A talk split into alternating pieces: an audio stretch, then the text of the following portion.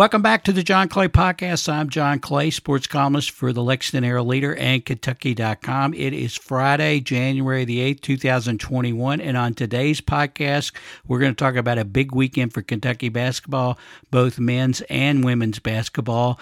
The Kentucky men play Florida on Saturday down in Gainesville. It's a 5 o'clock start on ESPN. And then on Sunday, the Kentucky women play South Carolina at five, also at 5 p.m. That game is at Memorial Coliseum. It is also on ESPN. To talk about the Kentucky Florida game, I talked to Graham Hall, who covers the Gators for the Gainesville Sun to get his scouting report on Florida. And to talk about the women's game, I talked to Josh Sullivan, my friend and colleague at the Herald Leader who covers UK women's basketball for the Herald Leader and Kentucky.com. So let's get first. We're, first, we're going to have my conversation with Graham of the Gainesville Sun to talk about the men's game. And then after that, you'll hear Josh Sullivan of the Herald Leader as we talk about the UK women's game against South Carolina scheduled for Sunday. Okay, my guest now on the podcast is Graham Hall, who covers uh, Florida basketball for the Gainesville Sun. How you doing today, Graham? I'm doing very well. Thanks for having me on here, John.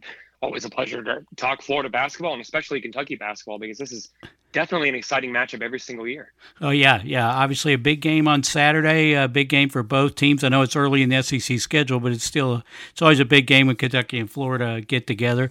Uh, Graham, what about this Florida team? I'm sure the first question is about Keyontae Johnson, about uh, unfor- the unfortunate uh, thing that's happened to him and not being able to play. Uh, just what about that situation and how have the Gators adapted to that so far? That's absolutely going to be the focus of Florida probably for the rest of the season and every single game, how they move on without Keyontae Johnson. I shouldn't even say move on without him. Move on for him is the term they're wanting to use. With him in tow, as as you've seen, he's been in the scouting room helping Florida scout. He he actually drew up the scout for Florida's first SEC game, a win at Vanderbilt. He has been involved. He was initially not supposed to be traveling on road games, and then he was in Tuscaloosa on Tuesday, cheering on the team in Florida's first conference loss. So he has been involved, but this is a Florida team clearly that is missing their, I shouldn't even say arguably, but definitely their most vital piece, the, the SEC's preseason player of the year, as voted by the media. This is a guy who adored in the locker room, a, leader in every sense. And in the first week of SEC play and their return to court in 20 plus days without him, they uh, fared admirably well, I would say, with two victories and then kind of came back down to earth against the Crimson Tide with Scottie Lewis, uh, the other former five star, struggling with foul trouble, playing a season low 20 minutes there, only having a season low two points. So they uh, have much less depth without Keyontae Johnson. And if someone else gets into foul trouble, this is clearly a team that is going to struggle, but they are playing for him. And the emotions of wanting to play for one of your fallen leaders, it's hard to gauge how much that can push a team on a night in, night out basis. And that's something that we're going to just have to see once tip off gets underway, what type of Florida team you really, I guess, you can get. What about um, uh, b- before Keyontae went down, or and after that? Who, who, are the who are the other guys who have played well? Who who should Kentucky fans look for on Saturday? The big one, I think, is Colin Castleton. Yeah. He, he had 44 points in that first week. He had a career high 24 points, 23 points, excuse me, against Vanderbilt, and then followed up. Normally, guys come back down to earth anytime they go off. I mean, this is a guy who transferred from Michigan, averaged barely four points a game, and, and got to admit, a very talented Michigan front court. Travel transfers back to his home state of Florida, a Daytona Beach native, just to I think get a little more ample playing time in a Florida front court that's been really hampered by injuries and I, think you could say overall just a lack of development for various reasons. And all of a sudden, Colin Castleton is looking like a brand new uh, version in a sense here. A, a guy who did struggle in a sense against Alabama, still led Florida in scoring uh, in terms of their starters with 13 points a game. Tyree Appleby led Florida with 18 points off the bench. But Colin Castleton is is been the guy carrying the scoring load for Florida. There was a time against LSU in Florida's second game where he had 21 points when they were sending Trendon Watford, who we all know how good he is, especially uh, in, in, terms of passing out of the post and, and doubling guys and rotating in, in that that LSU defense. And Colin Castleton was getting double team, triple team times, and still scored the first 15 points of the second half there. Uh, pretty incredible, honestly. And they they're going to need him uh, again against this Kentucky front court. What about too? Uh, I know uh, in reading you guys, and then on the uh, we just got off the Zoom with Coach White here a little earlier. That he said he wanted to play with a little faster tempo this year. Uh, have they done that, and how successful has that been? You look at Florida's pace per play rankings. They actually are around 86th right now, and they were 86 heading into that Alabama game through through six games. And while a small sample size, they absolutely are playing much faster uh, in the in the full court uh, than they were at any time last season. Um, when it comes to pushing it and getting out in transition, Florida is able to do that. They, I think they're a little bit quicker, especially in the front court. They're not really running a traditional center. Castleton, a very slender, six foot ten guy with a huge wingspan, is running the five for Florida, and that really allows them to play small and, and get out in transition. And, and before Keyontae Johnson went out, he was playing the four for Florida at, at six foot five.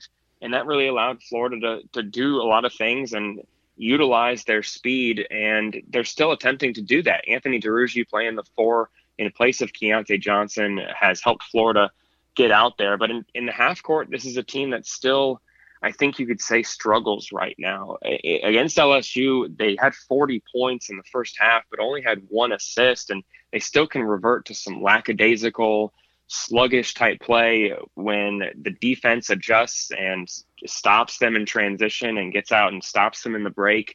This is a, a Florida team still struggling to execute the offense efficiently and and quickly. I think you can say, and you, as you mentioned, being on that Mike White call about 30 minutes ago, he mentioned some of those things when you stop Florida in transition and their offense, they can't execute the offense due to a lack of maturity for various other reasons, missing Keyontae Johnson, missing Scottie Lewis, missing huge veteran presences. This is a team that can revert to some hero ball, some some me shots, and and Mike White likes loves to call them F shots, and that's you, you heard me ask, what's the difference right. for you guys between a C shot, an average shot, where it's an efficient shot, and what's an F shot, where you go back on film and say, what were you thinking here?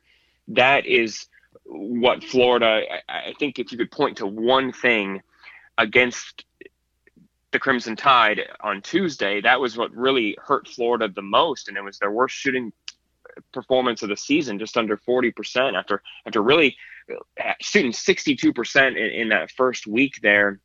Really impressive. So that's the key to, to beating this Florida offense. And then the other thing is this is a team that, as quick as they are in the full court and running the offense, they have struggled in transition defense, not just really for this season, but but multiple years. When when you really lack a lot of physicality and a lot of size, when teams get you out in the break, you're gonna more often than not foul in the low post than uh, go up strong and block a shot. And, and that's just been very true with this Florida team. And, and you hear that them harping on the fouls and avoiding needless fouls because it's much better to uh, let a guy beat you in the break and just give it up than uh, not do too much and foul him and give him an and one opportunity and then have to possibly sit down with one, two early fouls. Who knows?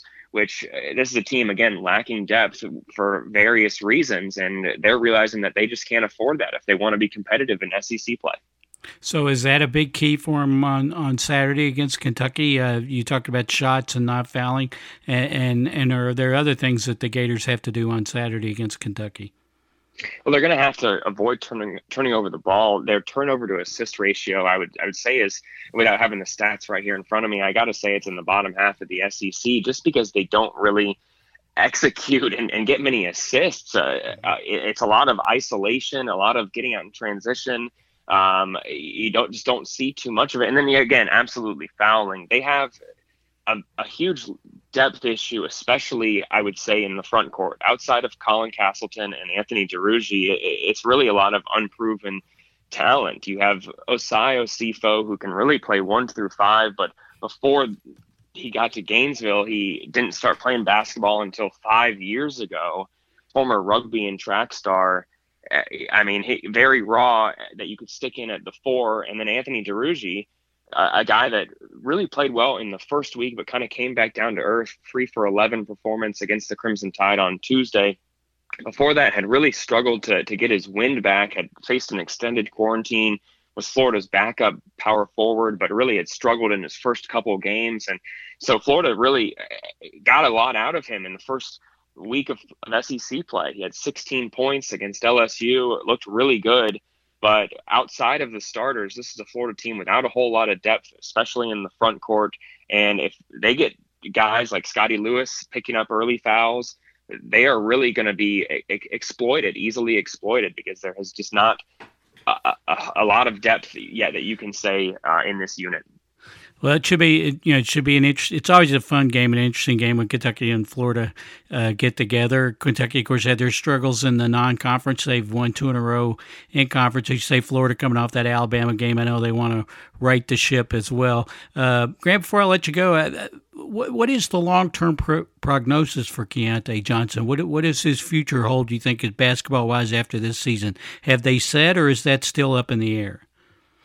I think the real story here is how little Florida has said, and you know this, I think, extremely well because John Calipari, who I, I think we could arguably say is, uh, and not even arguably, is the top voice in, in, college basketball, right up there with Coach K. I, I think that you could say that the lack of information coming out from Florida side is the story here. Us at the Gainesville Sun, Zach Abolverdi reported that he was diagnosed with acute myocarditis. Right. And the prognosis, the long term prognosis for that, I think does remain to be seen, although there are certainly some things that you could look at right now. I have heard that it's a three to six month timetable in terms of when he will be reevaluated. And mm-hmm. it remains unknown whether he can return to collegiate basketball.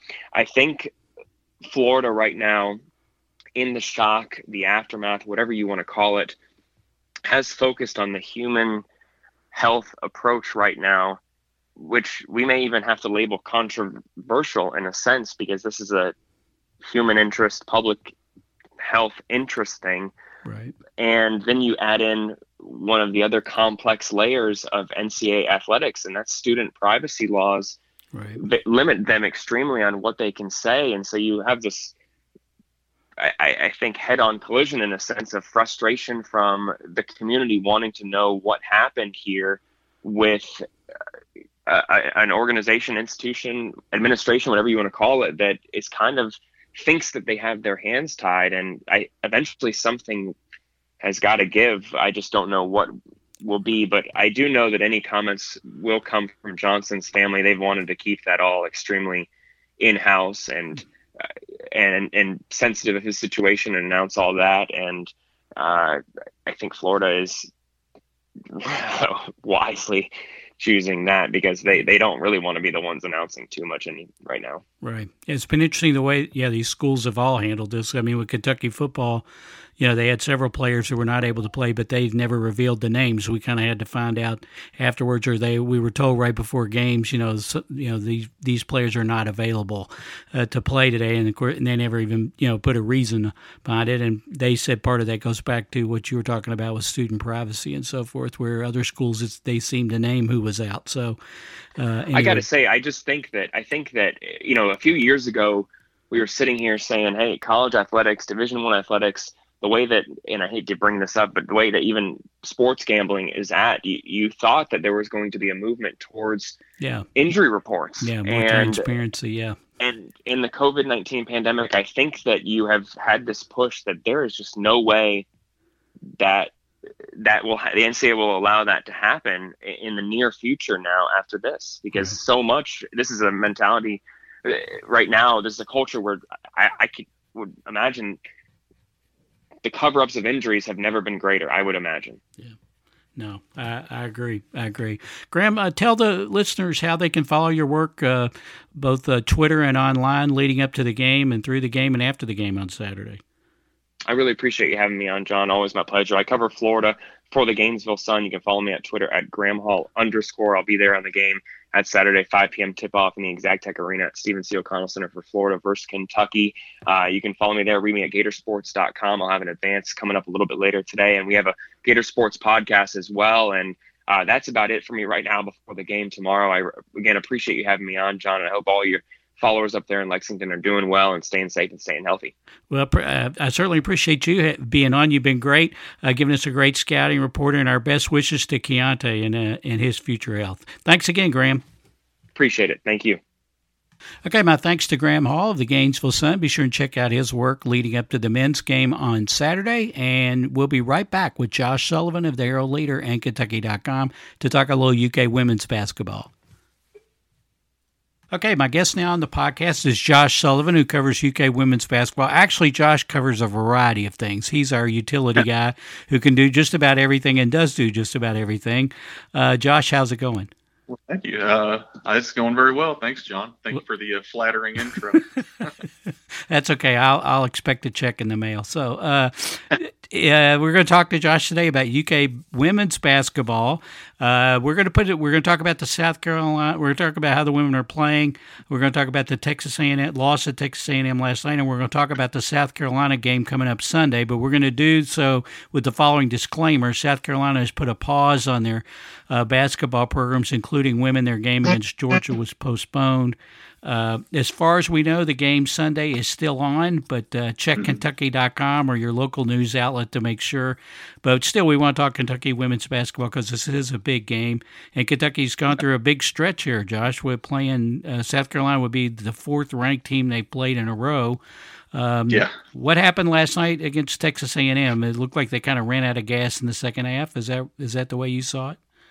Yeah, they. Uh, it was you know they honestly uh, looked like the better team for much of the first half. Um, got out to, uh, uh, if I remember right, about a seven-point lead at one point. Um, A&M came back, tied it at halftime, 31-31. Through the first uh, portion of the third quarter, UK uh, they exchanged leads again, and then it, as you said, it just looked like UK uh, hit a bit of a wall. Um, went through a stretch between the uh, end of the mm-hmm. third and beginning of the fourth quarter in which uh, A&M went on a 14-0 run, and the Cats really just could never recover. Um, they just looked kind of out of sorts in the second half. But uh, I mean, they played with a, a higher-ranked A&M team uh, on A&M's home court, and they were right there with them for much of the game, and it just kind of fell apart there in the second half. Uh, as you mentioned, you know, up until then, Kentucky had been playing really well. Uh, they beat two ranked teams in a row uh, in. Arkansas and Mississippi State. Uh, last night was just the second loss for Kentucky so far this season. What what's been the key up until last night anyway? What what what do you feel like's been the key to their success under uh, under Kyra Elzy, who took over for uh, Matthew Mitchell when Matthew stepped down uh, very late, you know, right before the season started. Now yep. Kyra was the interim coach. Now she's the full time head coach. Uh, what had been clicking? What had been working well uh, for Kentucky up until last night? Well, uh, especially in these last two games, uh, two arguably the the best two teams Kentucky played before A and M. Uh, it all starts with Rhyne Howard. I mean, uh, as you mentioned, those back-to-back games against ranked opponents, uh, Arkansas and then Mississippi State. Howard was just looked like the best player in the country, and uh, obviously following that, she was named ESPNW National Player of the Week uh, Naismith Award, National Player of the, Le- of the Week, you know, all sorts of accolades. And uh, also a mix of Kentucky's newcomers. Kentucky's had several uh, newcomers that have uh, really showed up this year, starting with uh, Edwards, uh, junior, or I'm sorry, sophomore forward, who's really given Kentucky a, a, a reinvigorated presence in the post so far this year. Uh, had three double doubles earlier this season and a big part of the problem last night against uh, Texas A&M is Dre'Una Edwards had by far uh, her worst game of the season. Um, she ended up scoring just two points, uh, had no rebounds, uh, no field goals. Her two points came at the foul line. Um, she got off to a very tough start and just never kind of recovered last night. she got whistled for I believe, three traveling violations in the first quarter, and she ended up she ended up with five traveling traveling violations and six turnovers for the game. And when she got whistled for those uh, turnovers early on, she just she just kind of never she Kyra Elzy pulled her out uh, for a few minutes, then put her back in.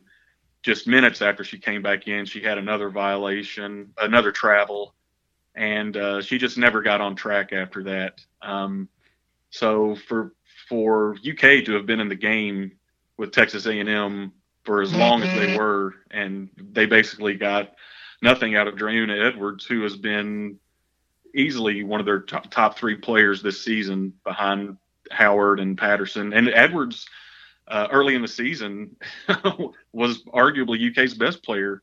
Um, she had three straight double doubles during an early stretch in the season and just, you know, looked really, really good. And last night, uh, was just you know most likely an anomaly for her. You know, uh, young player. Yeah, young player has you know so many things go wrong early in a game. It's not unusual for them to you know get out of sorts and not be able to recover in that game. Um, I spoke to Elzy after the game last night on uh, Zoom teleconference about uh, Edwards and uh, you know her mindset, and Elzy said you know she was frustrated and upset but uh, Elzy said that you know they're going to get back to work with her and they expect her to bounce right back. And she said they had 100% confidence in her. So uh, you know, if if Edwards is is back playing like she was earlier in the year, or even anything close to that, I think the Cats uh, are in that game last night and uh, have a really good chance to win it. You know, like I said, she's been one of their top three players of the season uh, this season, and uh, she didn't she wasn't able to do much of anything last night, and UK was still in the game for much of it. So uh, if she bounces back, I expect them to be competitive with anybody in the SEC. Who else has who else have been playing well? You mentioned about uh, the uh, the other pieces around Howard had really stepped okay. up and played well. Who, who else besides well, uh, besides Ed? You got Robyn. You got a uh, Robyn Benton, uh, a guard, transfer guard who uh, gained eligibility I, I, can't remember if it was. I believe it was just before the season started. Mm-hmm. Uh, with, right. Well, oh, when they with the NCAA uh, ruling granting sort of blanket eligibility to transfers. Uh, Robyn Benton, transfer guard. Um, she has been huge off the bench, um, knocking down threes, coming up uh, uh, with clutch shots and clutch moments. Uh, Kyra is uh, heaped praise upon her. Um, also off the bench, Olivia Owens, a transfer uh, from Maryland, has uh, contributed in the post uh, quite a bit. And uh, that, another thing with last night, uh, Olivia Owens was never able to kind of get going. Um, and she, she finished, only played like seven minutes. I noticed. Yeah, she was. She only. Uh, she was only able to play seven minutes. Um, had a little bit of foul trouble, which you know, uh, obviously that causes a setback for right.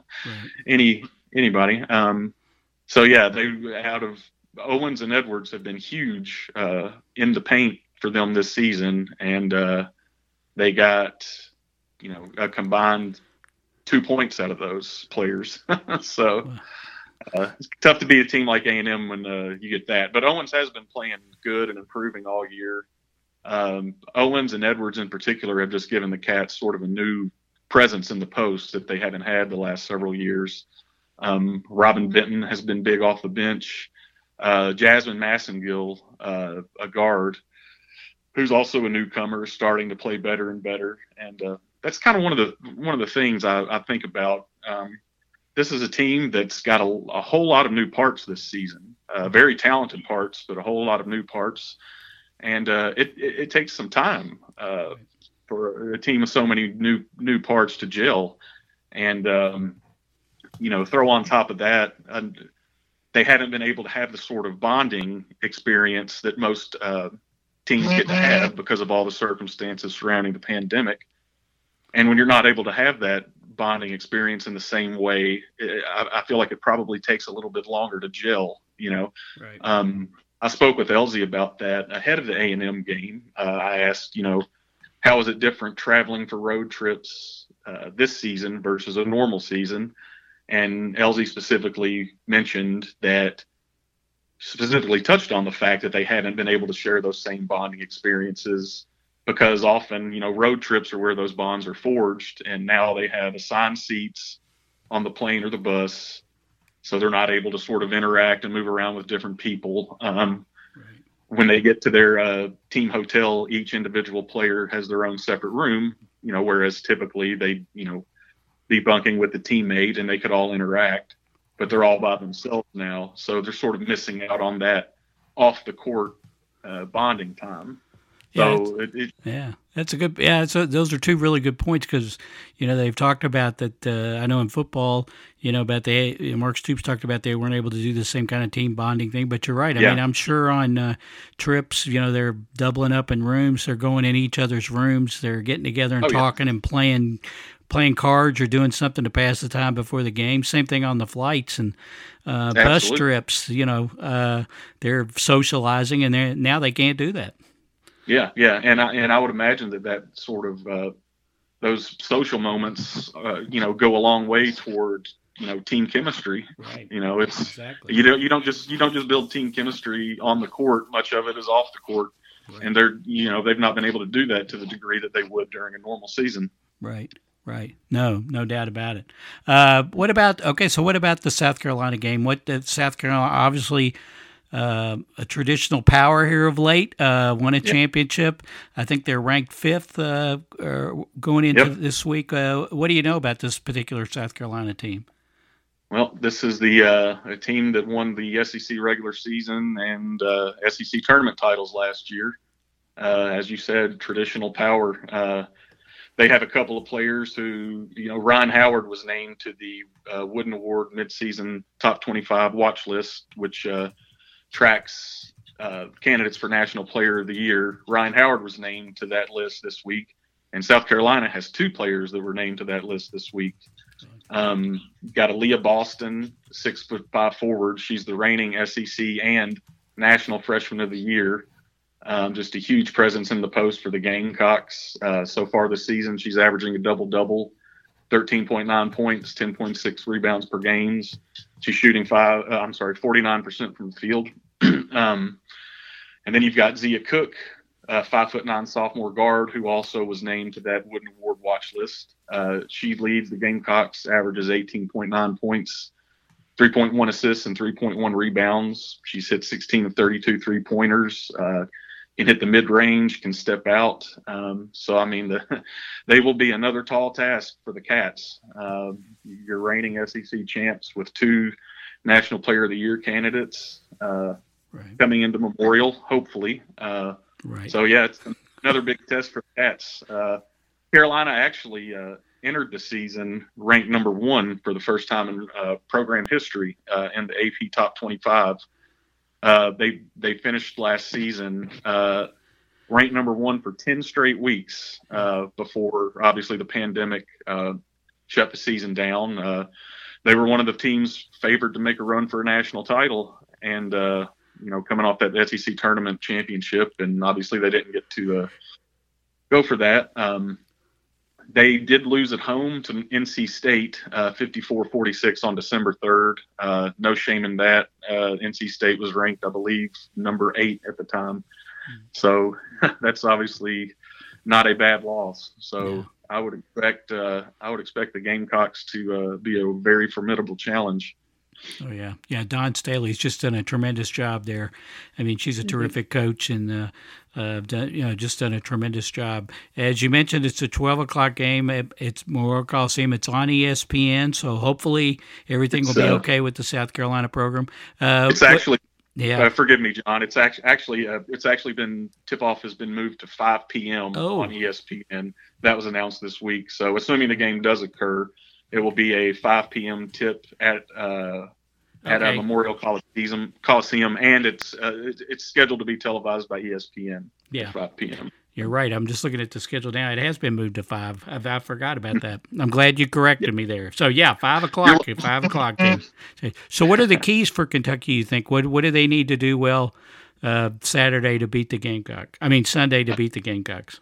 Yeah. Well, I think the first thing uh, it would be crucial uh, that the Cats get uh, Edwards uh, back on track. Uh, they've got to have someone in the post that can uh, defend and contend with Aaliyah Boston. Uh, she's just really talented, uh, has a lot of size at six foot five. Uh, Edwards obviously will be a, a little bit undersized. She's six foot two. She'd be going up against a, a player that's three feet taller, but so far this season, Edwards has played much bigger uh, than six foot two. Uh, so if she can get back on back on track, uh, I expect her to uh, you know do a really good job uh, defending in the post, and uh, that would go a long way toward toward helping the Cats be competitive. Obviously, in the last few years, teams with a lot of size in the post have often presented a big problem for the Cats and uh, that that hasn't been uh, as much of a problem this year with Edwards and Olivia Owens uh, playing really well.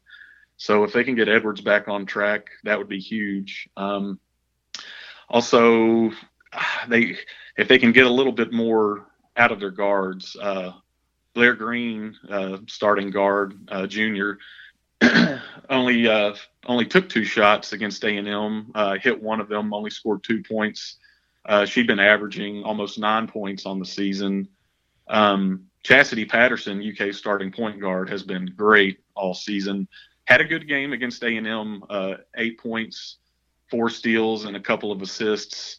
Um, but you know, not quite as big a game as she had been having. Uh, she'd been averaging uh, more than double figures on the season.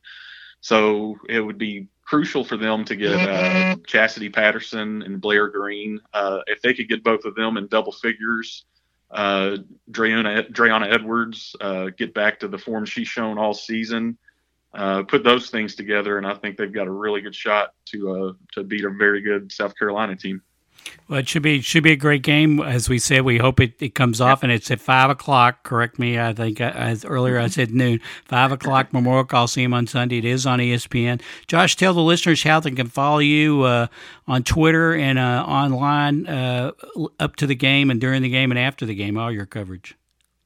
Uh, uh, if you would like to follow me on Twitter, it's at Sully Josh S U L L Y J O S H.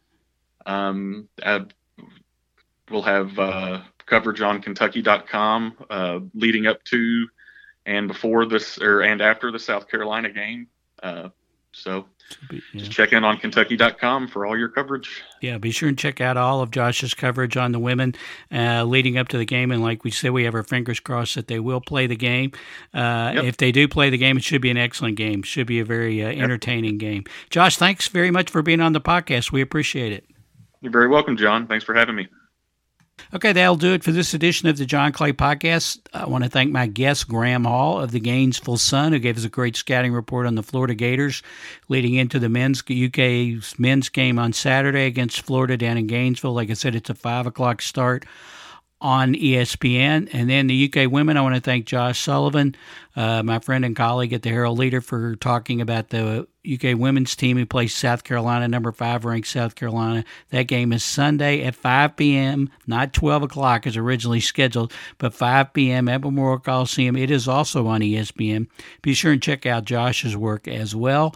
Uh, I want to thank everybody who supports our work at Kentucky.com and the Lexington Herald Leader. Remember, you can get a Sports Pass, which is a sports only digital subscription, $30 for the first year. You get all of Josh's coverage of UK women's basketball. You get our UK men's basketball coverage, UK football, UK recruiting, high schools, $30 for the first year. Uh, go to Kentucky.com, hit on that subscription button, and check out all of our subscription offers. Like I said, we really appreciate everybody who supports our work. We appreciate everybody who has supported this podcast uh, with a rating and review. You can find the podcast on Apple Podcast, Stitcher, TuneIn, Google Podcast, Spotify, iHeart podcasts, uh, just about anywhere you find your podcast, you can find the John Clay podcast. We appreciate everybody who listens to the podcast. Uh, we appreciate you listening to this podcast. I appreciate everybody who follows me on Twitter at John Clay IV. You can send me an email, jclay at herald-leader.com. Earlier in the week, we had a podcast with Josh Moore where we kind of wrapped up the UK football season and looked ahead to uh, 2021. So uh, check that out. Check that out as well if you get a chance.